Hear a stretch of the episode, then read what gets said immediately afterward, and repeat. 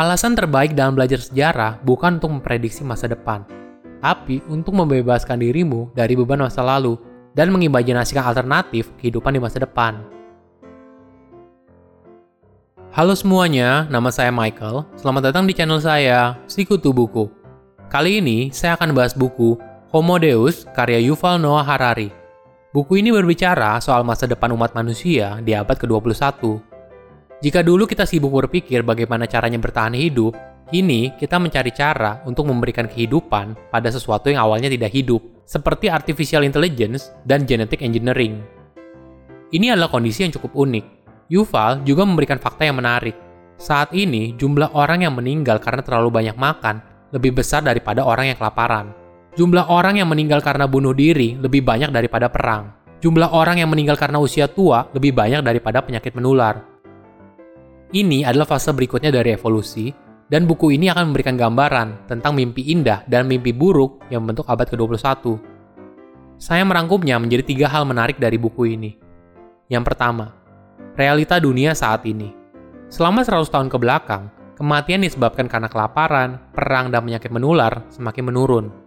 Sebagai perbandingan, saat Spanish flu mewabah pada tahun 1918, tingkat kematiannya mencapai sekitar 50 juta orang di seluruh dunia – dan coronavirus sekarang, tingkat kematiannya sekitar 400 ribu orang di seluruh dunia.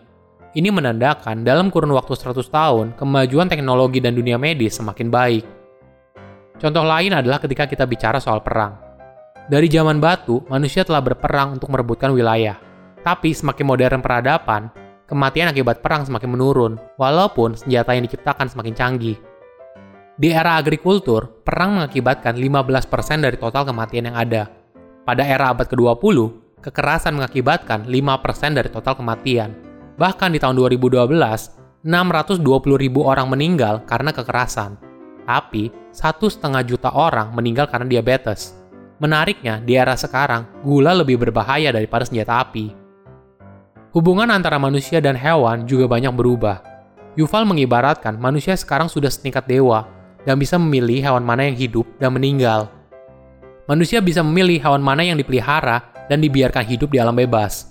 Ada 200 ribu serigala yang masih hidup bebas di alam liar, tapi lebih dari 400 juta anjing dijadikan hewan peliharaan. Ada 40 ribu singa yang hidup di alam liar, tapi lebih dari 600 juta kucing dijadikan hewan peliharaan. Fakta yang dikemukakan oleh Yuval mengingatkan kembali hubungan kita dengan hewan. Kedua, teknologi meningkatkan hidup manusia. Harga untuk meningkatkan kapasitas hidup manusia akan sangat mahal dan hanya tersedia bagi segelintir orang saja. Selain itu, jumlah pekerjaan yang tersedia akan jauh berkurang karena digantikan dengan teknologi yang lebih efisien dan efektif.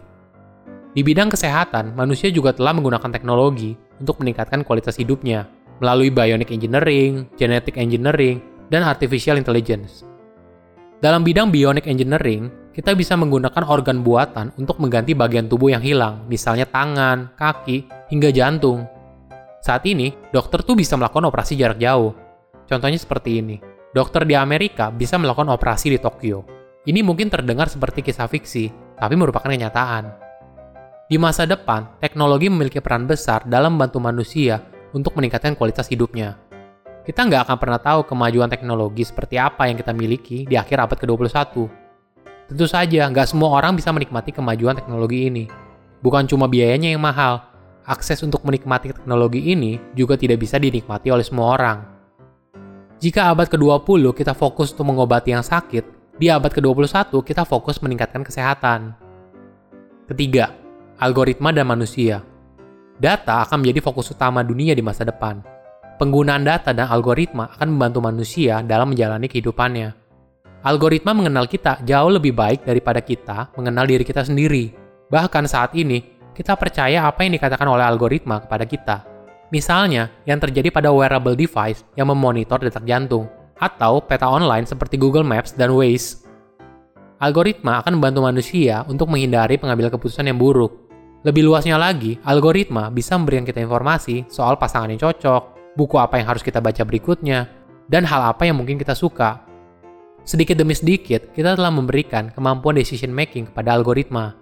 Kemampuan algoritma juga semakin canggih hingga terbentuknya kecerdasan buatan atau dikenal dengan AI. Kemampuan spesifik dari AI dapat menggantikan pekerjaan manusia, contohnya seperti pengembangan self-driving car yang bisa mengancam pekerjaan supir, mulai dari supir taksi hingga supir truk. Kehebatan AI yang tidak dimiliki oleh manusia adalah tidak adanya perasaan atau emosi, sehingga AI bisa fokus dalam menjalankan tugasnya. Mungkin tidak dalam waktu dekat ada AI yang memiliki banyak kemampuan sekaligus, tapi perlahan-lahan kecerdasannya akan semakin bertambah hingga mampu melebihi kemampuan manusia. Alasan terbaik dalam belajar sejarah bukan untuk memprediksi masa depan, tapi untuk membebaskan dirimu dari beban masa lalu dan mengimajinasikan alternatif kehidupan di masa depan. Dalam kurun waktu 100 tahun, manusia telah memiliki kemampuan untuk mencipta Silahkan komen di kolom komentar pelajaran apa yang kalian dapat ketika baca buku ini. Selain itu, komen juga mau buku apa lagi yang saya review di video berikutnya. Saya undur diri, jangan lupa subscribe channel YouTube Sikutu Buku untuk versi animasinya. Bye bye.